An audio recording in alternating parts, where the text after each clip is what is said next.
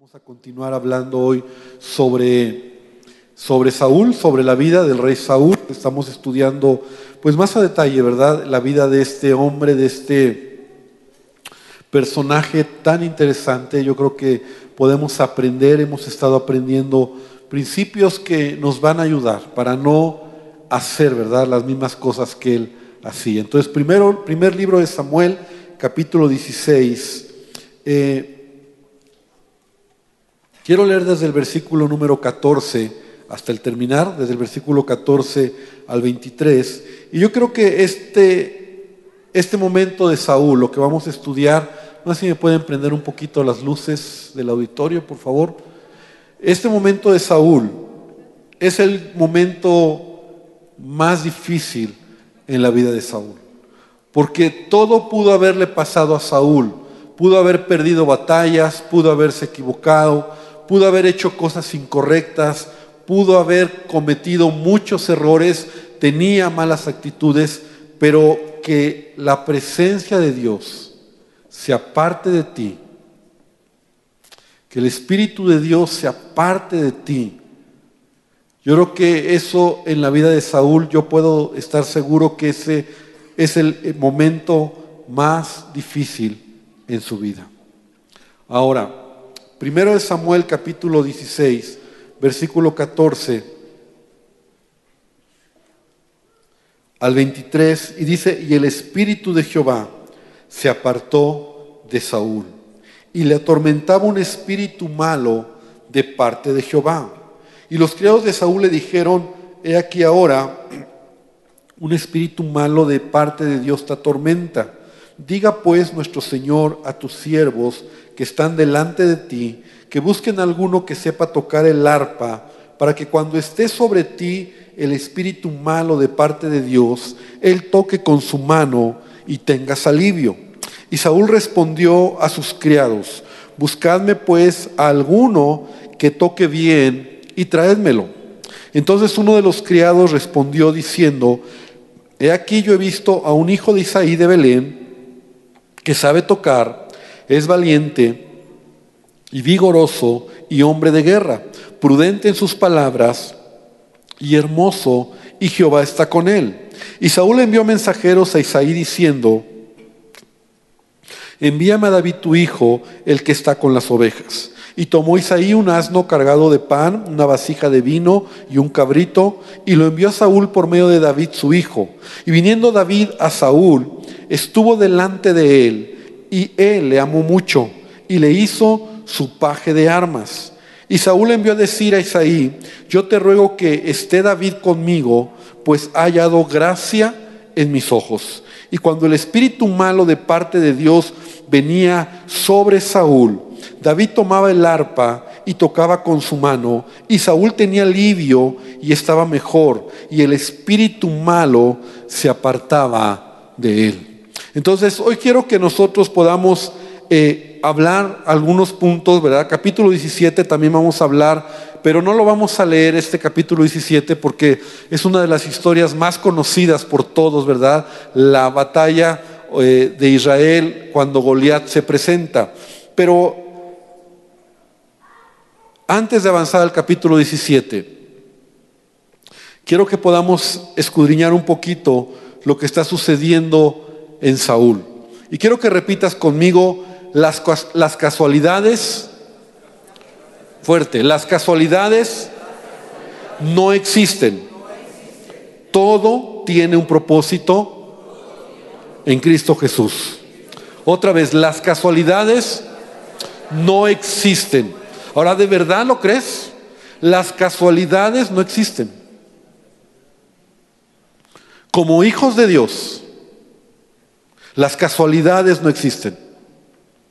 Nada en nuestra vida es una casualidad. Sobre todo si tú has entendido que Dios tiene un propósito en tu vida. Estamos encontrando, estamos viendo el momento más difícil en la vida de Saúl, como lo decía, ¿verdad? Él se queda solo, o sea, solo sin la presencia de Dios. Y de alguna manera, lo decíamos la semana pasada, al quitar Dios la protección o, su espíritu sobre la vida de Saúl, entonces viene un espíritu, ¿verdad?, de parte de Satanás que va a atormentar, ¿verdad? Autorizado de alguna manera o Dios lo está permitiendo. Veíamos el ejemplo de Job, en donde eh, nos da mucha luz para entender lo que está sucediendo en el ambiente espiritual.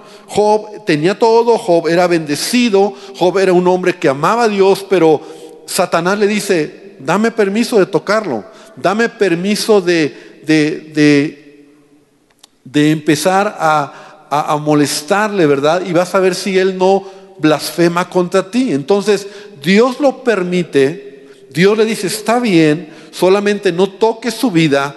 Y entonces Satanás entra en acción. ¿Qué está sucediendo con Saúl? De alguna manera viene sobre él una eh, presencia, ¿verdad? Que lo hacía todavía más eh, una persona irritable, más celoso, vengativo, propenso a tener depresiones, a tener inseguridades. Y entonces nosotros vemos cómo dice que los criados de Saúl se dieron cuenta o veían cómo estaba la condición de Saúl. Un espíritu, dice, malo de parte de Dios venía y atormentaba a Saúl. Los, escritores, los que han estudiado, de alguna manera tienen diferentes eh, puntos de vista a, a decir exactamente qué era lo que le pasaba a Saúl. Algunos dicen que tenía un problema de depresión, otros dicen que era un problema de en donde él en sus emociones era irritable, era una persona que empezaba a, demostrar esa irritación y como quiera que sea, era algo que, que, que denotaba que él no estaba en paz, no tenía tranquilidad. Y eso es una vida sin Cristo, ¿verdad? Porque cuando nosotros no tenemos una vida en Cristo, y yo creo que muchos de nosotros incluso podemos testificarlo, una vida sin Cristo es una vida donde no tienes esa paz que Él te da. Hay inseguridades, hay temores, hay eh, irritación, hay tristeza. Yo no sé cuántas cosas tú puedes hoy pensar en tu vida antes de conocer a Jesús, ¿verdad? Donde Él vino a traer ahora equilibrio y el Espíritu Santo en tu vida empieza a traer su bendición.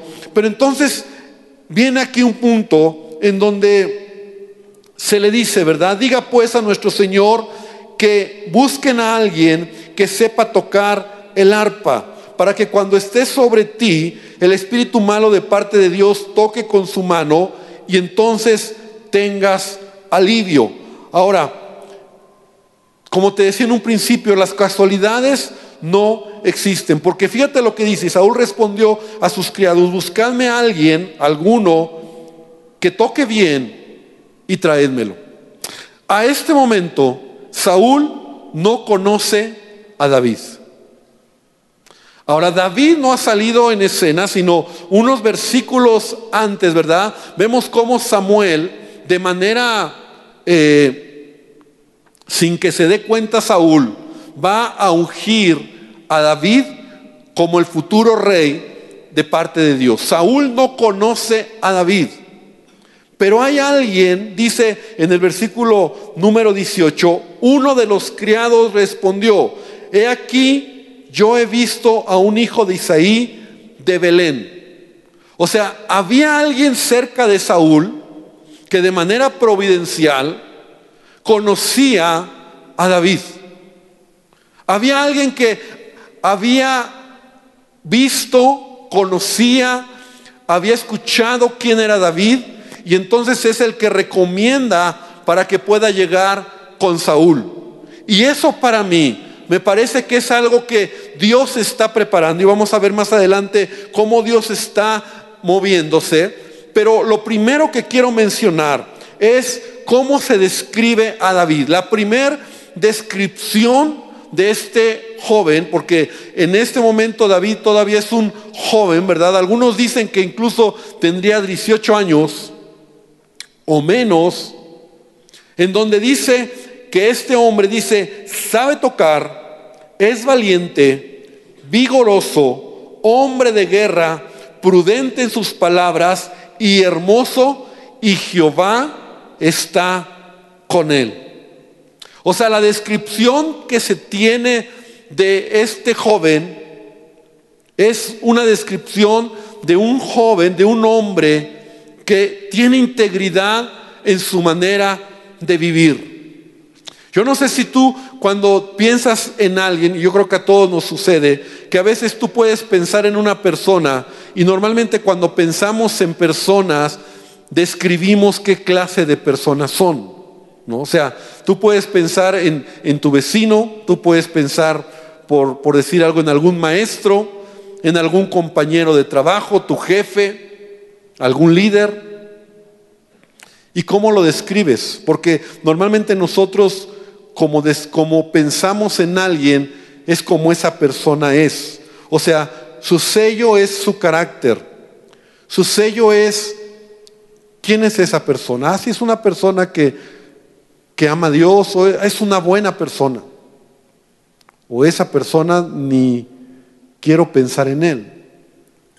Ahora, cuando se habla de David, a mí me sorprende cómo se describe a David. Es un hombre que tiene, y podríamos detenernos aquí en ver cada característica de David. No estamos hablando de David. ¿Te acuerdas cuando se describió a Saúl? Los que hemos andado o, me han seguido en este estudio. Simplemente de Saúl se decía características externas. Era alto, bien parecido y ya. Era lo único que se puede decir de Saúl. No hay ninguna otra descripción en Saúl. Ahora, esto es importante, porque el Espíritu Santo es quien está eh, describiéndonos, ¿verdad? No solamente el exterior, las cualidades de David, de lo que él hacía, porque él sabía tocar, sino también nos está describiendo su corazón, nos está describiendo su temor a Dios y nos está describiendo que Dios estaba con él. Ahora, ¿por qué me quiero detener? porque aquí la palabra, la pregunta sería, ¿cómo nos describirían a cada uno de nosotros las personas que nos conocen? Porque eso es importante. La palabra de Dios nos enseña, y Pablo, por ejemplo, decía a Timoteo, ninguno tenga en poco tu juventud, sino sé ejemplo. Repite conmigo, ser ejemplo. Ser cristiano es ser ejemplo. Y, puse esto, debemos de tener una vida de integridad y buen testimonio por causa de Jesús. Por causa de Jesús, porque es a Jesús a quien estamos representando en esta tierra. ¿Cuántos representantes de Jesús habemos en este lugar? Entonces, ¿por qué yo debería de tener una vida de integridad y de buen testimonio por causa de mi maestro, que se llama Jesucristo?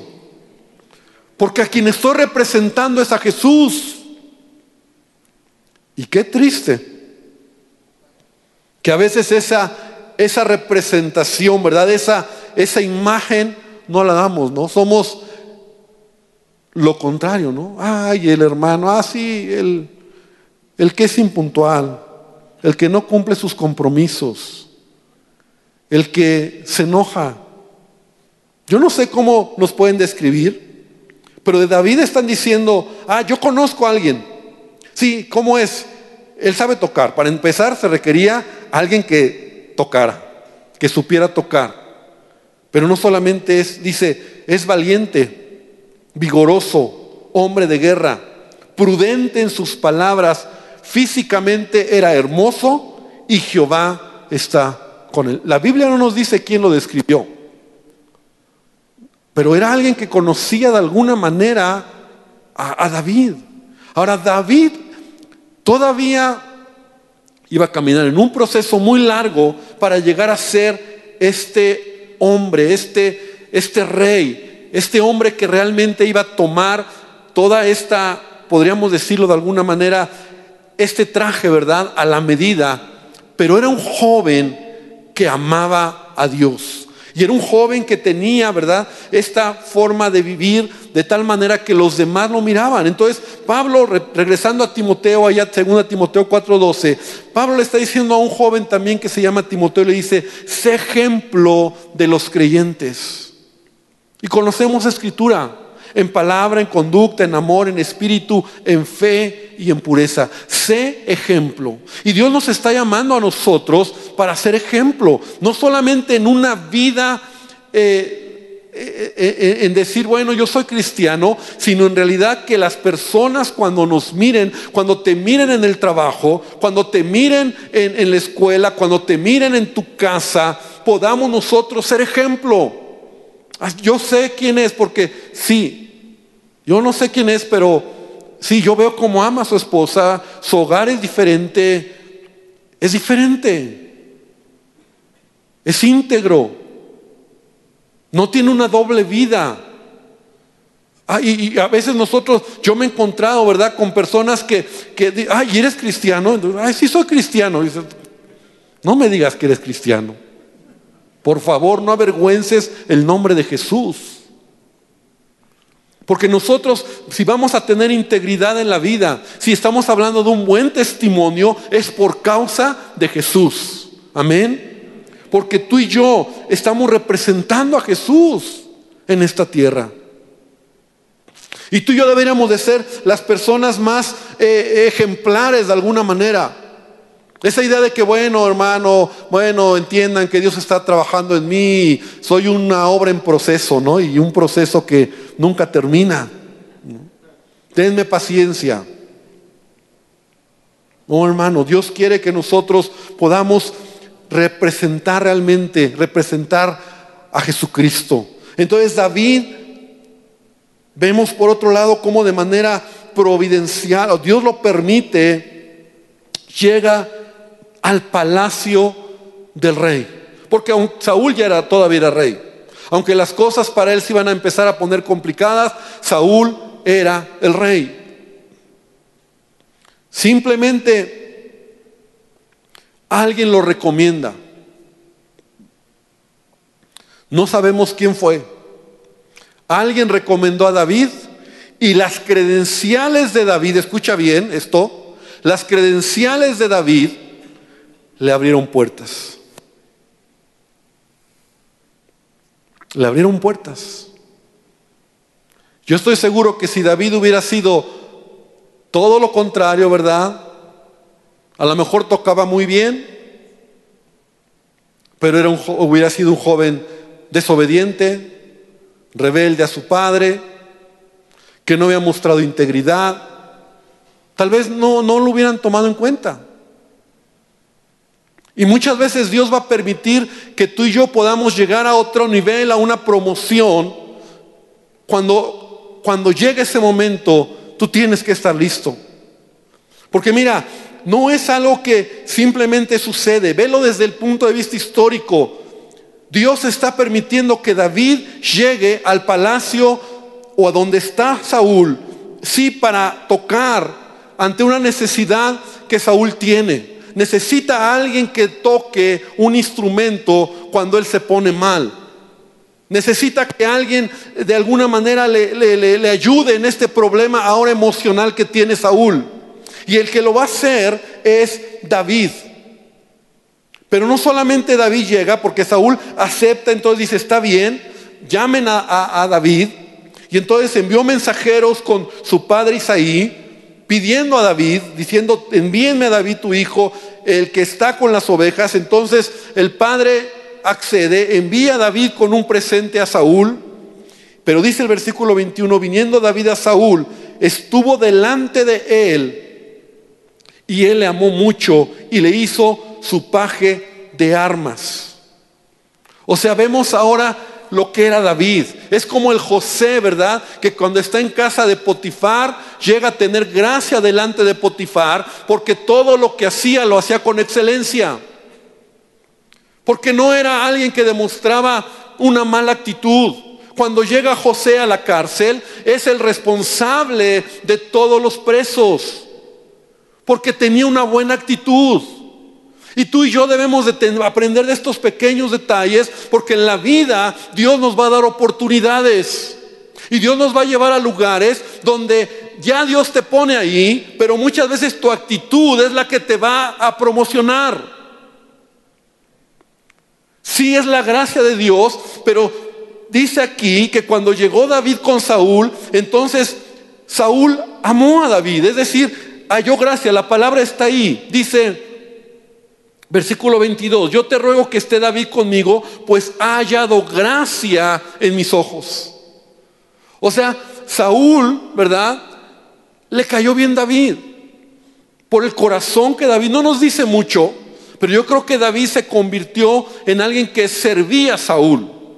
Ahora, esto es muy interesante, porque esto que está pasando le iba a servir a David como escuela para aprender desde lejos cómo se maneja el reino. Imagínate que David ya lo habían ungido como rey.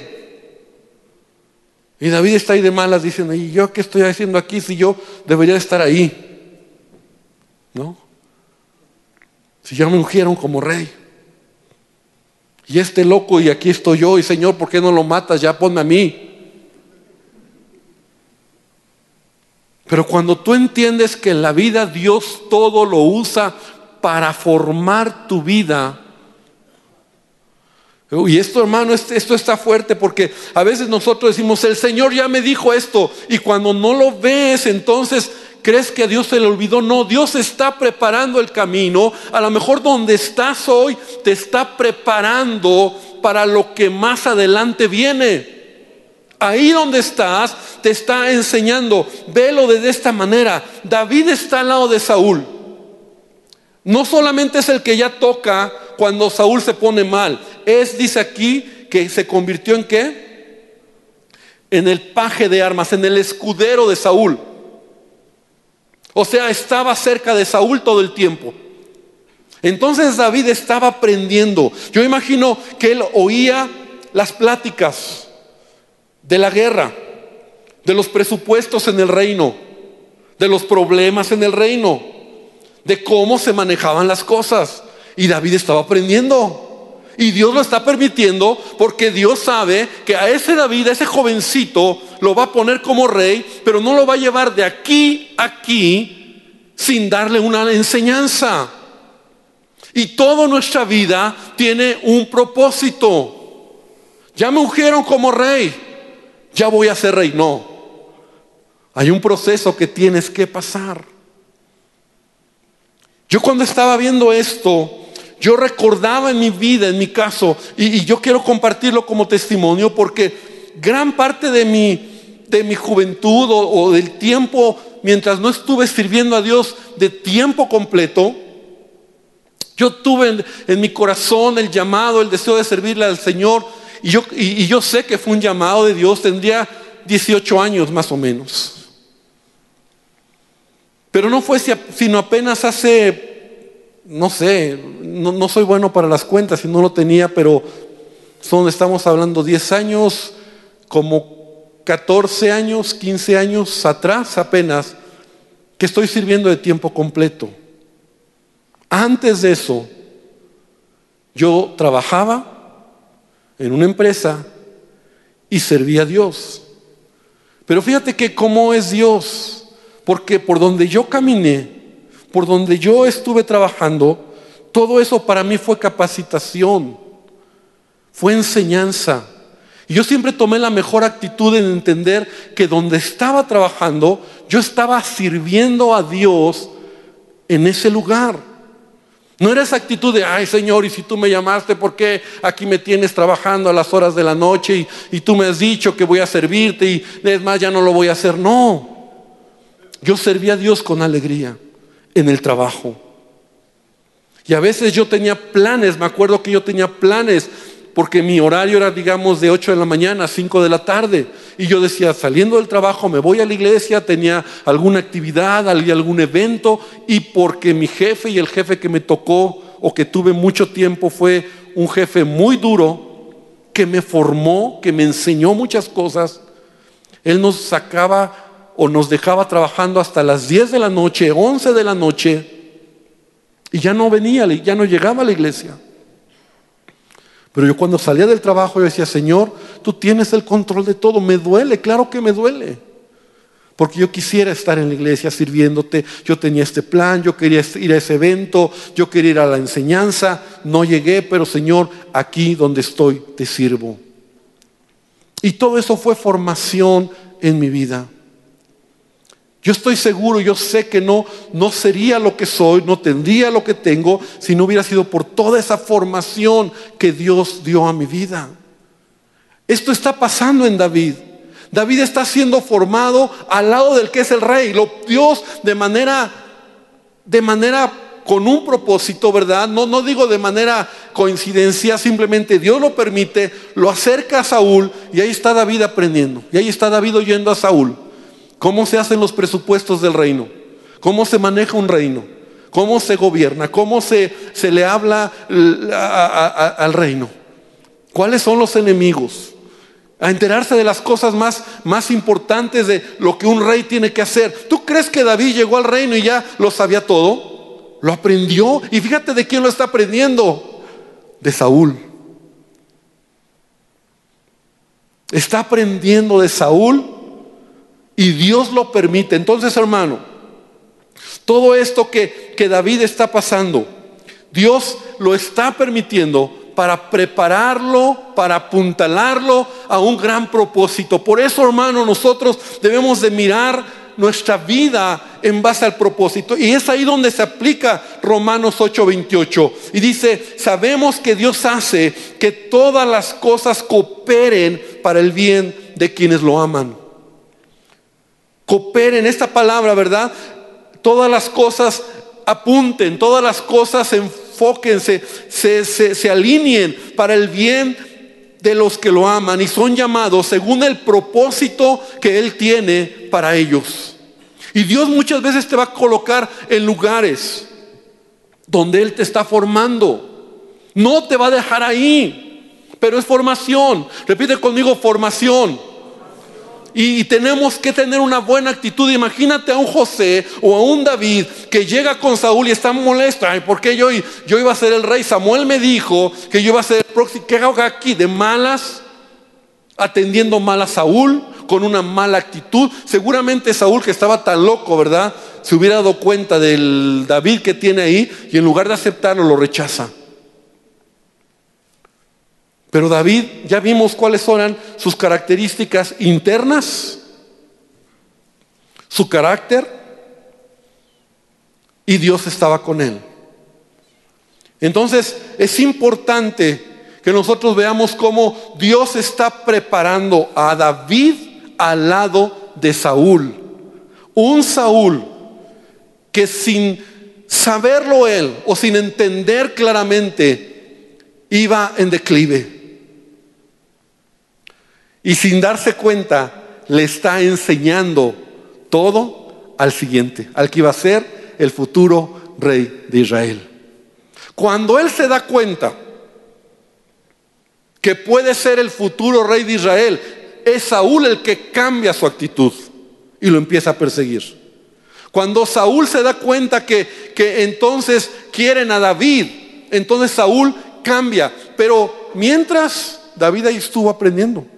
No nos dice la Biblia cuánto fue, porque mira, nosotros cuando leemos como que lo leemos todo en un sentido casi lineal, ¿no? O sea, como que pasó esto y enseguida fue la batalla de Goliat.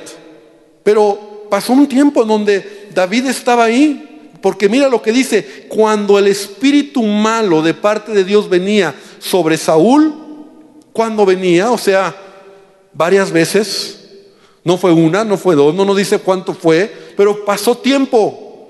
Entonces David hacía su trabajo, tomaba el arpa, tocaba con su mano y Saúl tenía alivio y estaba mejor y el espíritu malo se apartaba de él. Pero no era lo único que hacía David.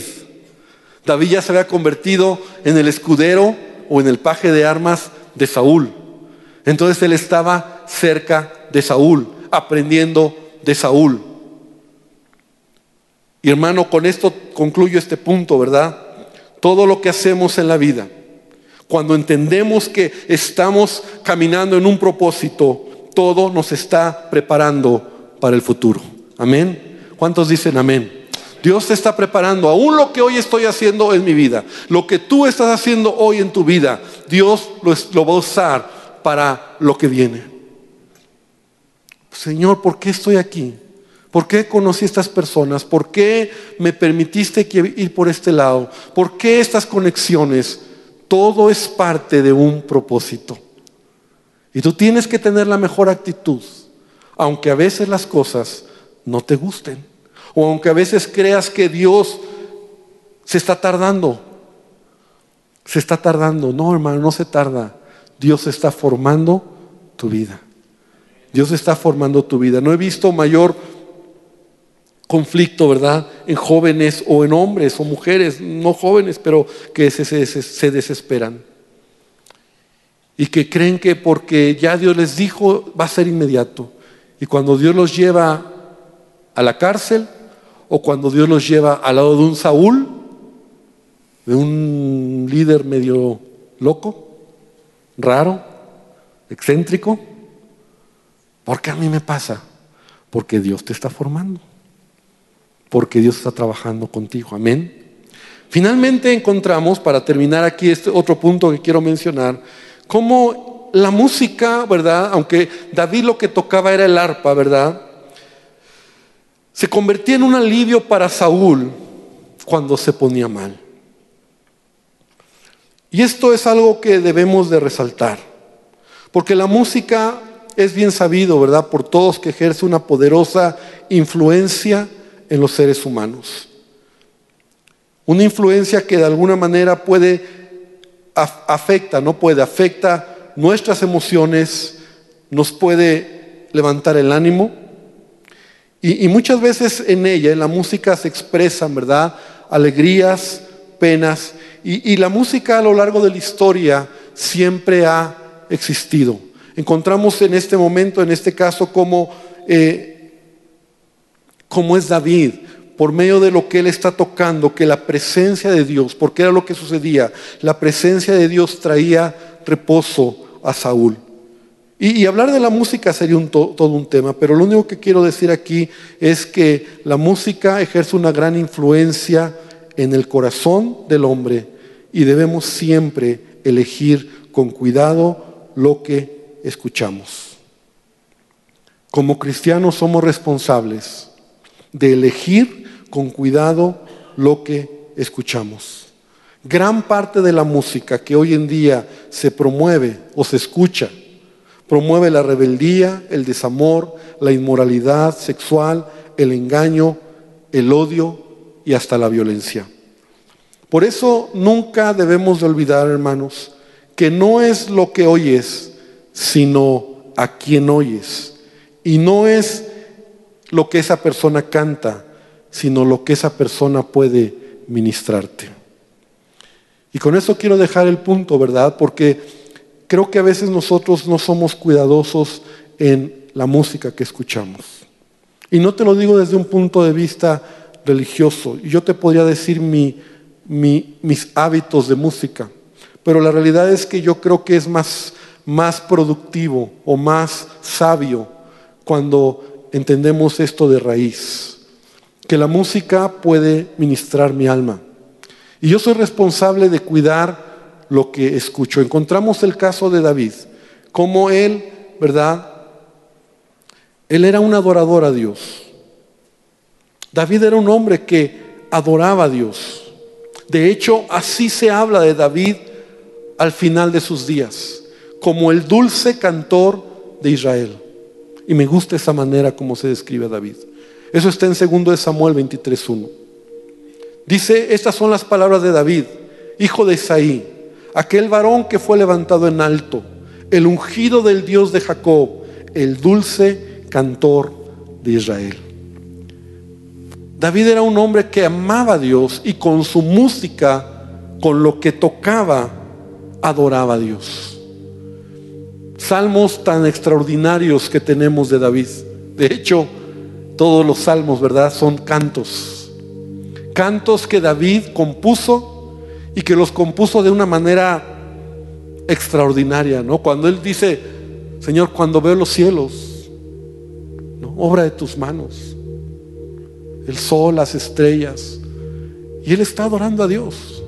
Entonces, David era un hombre que amaba a Dios y que componía cantos y componía cantos a Dios. O sea, lo que él tenía, ese don que tenía, él lo usaba para adorar a Dios. Ahora, dice de él, como lo vimos, que él era un hombre valiente, vigoroso, pero dice, y Jehová estaba con él.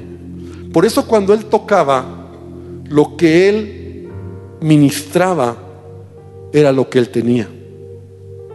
Y lo que él tenía era la presencia de Dios.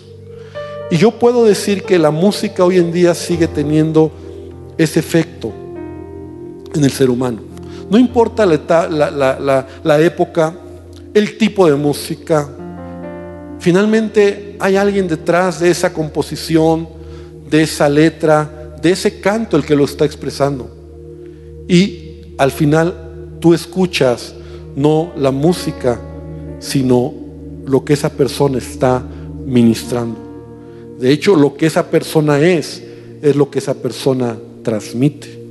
Y eso nos debería hacer a nosotros responsables de cuidar como cristianos la música que escuchamos. No se trata de prohibir, pero sí se trata de ser cuidadosos. Y cuando nosotros entendemos que a Dios lo honramos con todo lo que hacemos, entonces también con esto nosotros debemos de aprender o detenernos. No es un estudio de música, ¿verdad? No, no, da igual, nos tardaríamos mucho. Pero finalmente podemos ver cómo David, ¿verdad? Este salmista que tenía un corazón, como se describe conforme al corazón de Dios, entona salmos al Señor. En uno de los rollos del, en una de las vasijas, que se encontraron en Qumran. Se dice, ¿verdad?, de los esenios que eran los que transcribían y se encontraron eh, pergaminos originales o pergaminos de la Biblia del Antiguo Testamento, pero encontraron algunos, alguna información extra y ellos decían que David, este hombre, ¿verdad?, que se le describe como el dulce cantor de Israel, él compuso más de 3.500 salmos al Señor. Era un adorador. Imagínate 3.500 cantos a Dios. No los tenemos todos. Tenemos solo una parte. Pero él era un adorador. No sabemos qué, qué tocaba, no sabemos cómo era, pero lo que sí podemos ver es lo que hacía en la vida de Saúl. Y entonces está ahí David, el jovencito, aprendiendo cómo se maneja un reino. Está ahí David, el jovencito, eh, esperando el tiempo de Dios. Está ahí David el jovencito siendo muy diligente en lo que hace porque halló gracia con Saúl y le cayó bien. Entonces, hermano, yo creo que esto nos debe a nosotros dar muchas lecciones. La vida en Cristo o como hijos de Dios, nada es una coincidencia. De verdad. No creas que donde estás hoy es porque así, porque a mí me pasó. No, hermano, todo tiene un propósito. Y debemos de entender que es parte de la formación de Dios. David no era un joven temeroso. David era un joven valiente. David era un joven que había experimentado el poder de Dios. A diferencia de Saúl, porque cuando se enfrentan con Goliat, vemos que todo el pueblo tenía temor. Yo creo que el primero que debía de haber enfrentado a Goliat era Saúl, porque después del altote de este Goliat tenía una altura de casi tres metros. Pero dice la Biblia que el más alto en todo Israel, ¿quién era? Saúl. Por lo menos yo creo que él tendría unos dos metros, Saúl, ¿no? Porque dice que rebasaba todos, del hombro hacia arriba. Entonces yo creo que Saúl pudo haber sido un buen combatiente para Goliat. No tan alto, pero no iba a mandar a un David de uno chiquito, ¿no? Pero sabes que Saúl lo encontramos en esta historia con temor. Lo encontramos paralizado, sin saber qué hacer. Y por otro lado encontramos a un David que tiene pasión por Dios, que conoce a Dios, que ama a Dios y que dice, yo lo puedo hacer, Dios está con nosotros. Pero David, ¿cómo lo vas a hacer? Porque Él ha estado conmigo en otras ocasiones, va a estar conmigo ahora. Entonces yo quiero que podamos nosotros ver esta, porque vamos a ir caminando en esa línea. Ahora vamos a ir comparando a un David con un Saúl. Aunque no vamos a hablar mucho de David, habrá el día donde a lo mejor hablemos a detalle de la vida de David. Pero, pero aquí se empata y vamos a ver cómo va, se ha empatado la vida de David con la vida de Saúl. Y vamos a ver el contraste entre un joven que tiene amor, que tiene pasión, que es diligente, que está caminando en el propósito de Dios, y un rey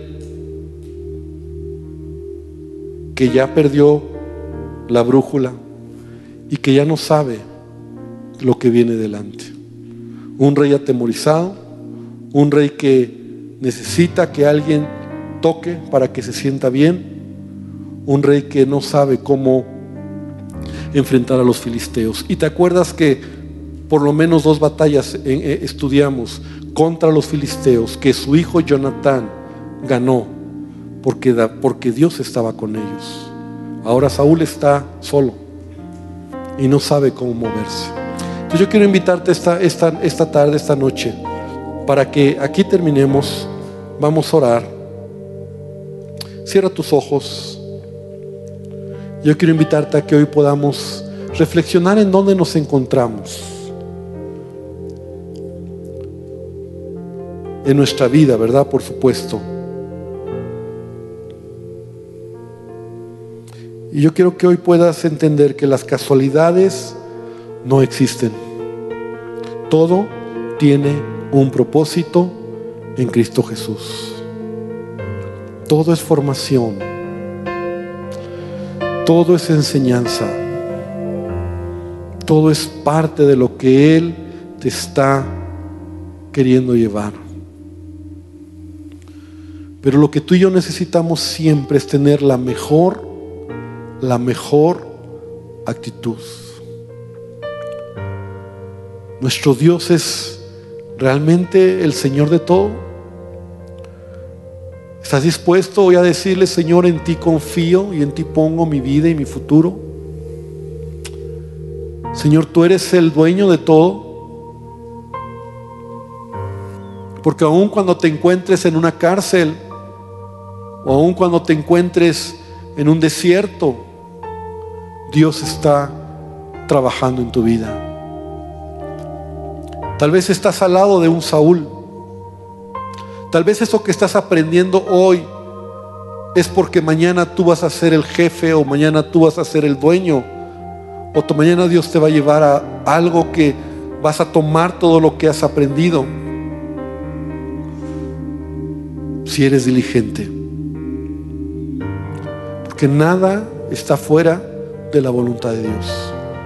Y Señor, esta noche yo te pido que nos hables, nos hagas ver, porque al leer tu palabra a detalle, no solo es una historia que leemos rápido, es bueno detenernos y reflexionar cómo se introduce David en la vida de Saúl, cómo tú lo llevas al palacio para que él empiece a aprender cómo se gobierna lo que hace un rey. Y cómo este joven, porque aún siendo un joven, tiene cualidades que, reflejan en él y que son su sello para, para poder entrar o, ir a, un, a una oportunidad que se le da. Señor, que el día de mañana cuando se nos dé una oportunidad, Señor, realmente podamos aprovechar esas oportunidades. Que entendamos, Señor, que la vida que nos has dado, Señor, Tú tienes un propósito, tu voluntad para nosotros es siempre buena, agradable y perfecta. Y que podamos caminar en ella.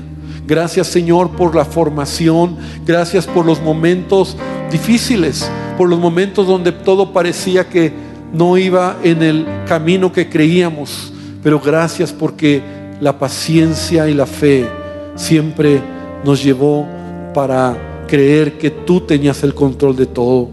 Que Señor, si a veces aquí hay alguien que a lo mejor piensa que a veces se te ha olvidado o que no está pasando lo que tú nos has dicho, Padre, que nos animemos, que sepamos que la obra que has comenzado en nosotros, tú la perfeccionarás. Y Señor, que esta noche tu palabra sea una palabra que nos edifique y nos bendiga. Gracias te damos, Señor. Gracias por este tiempo. Gracias, Señor, por tu presencia, Padre. En el nombre poderoso de Jesús. Amén y amén, Señor. Gloria a Dios.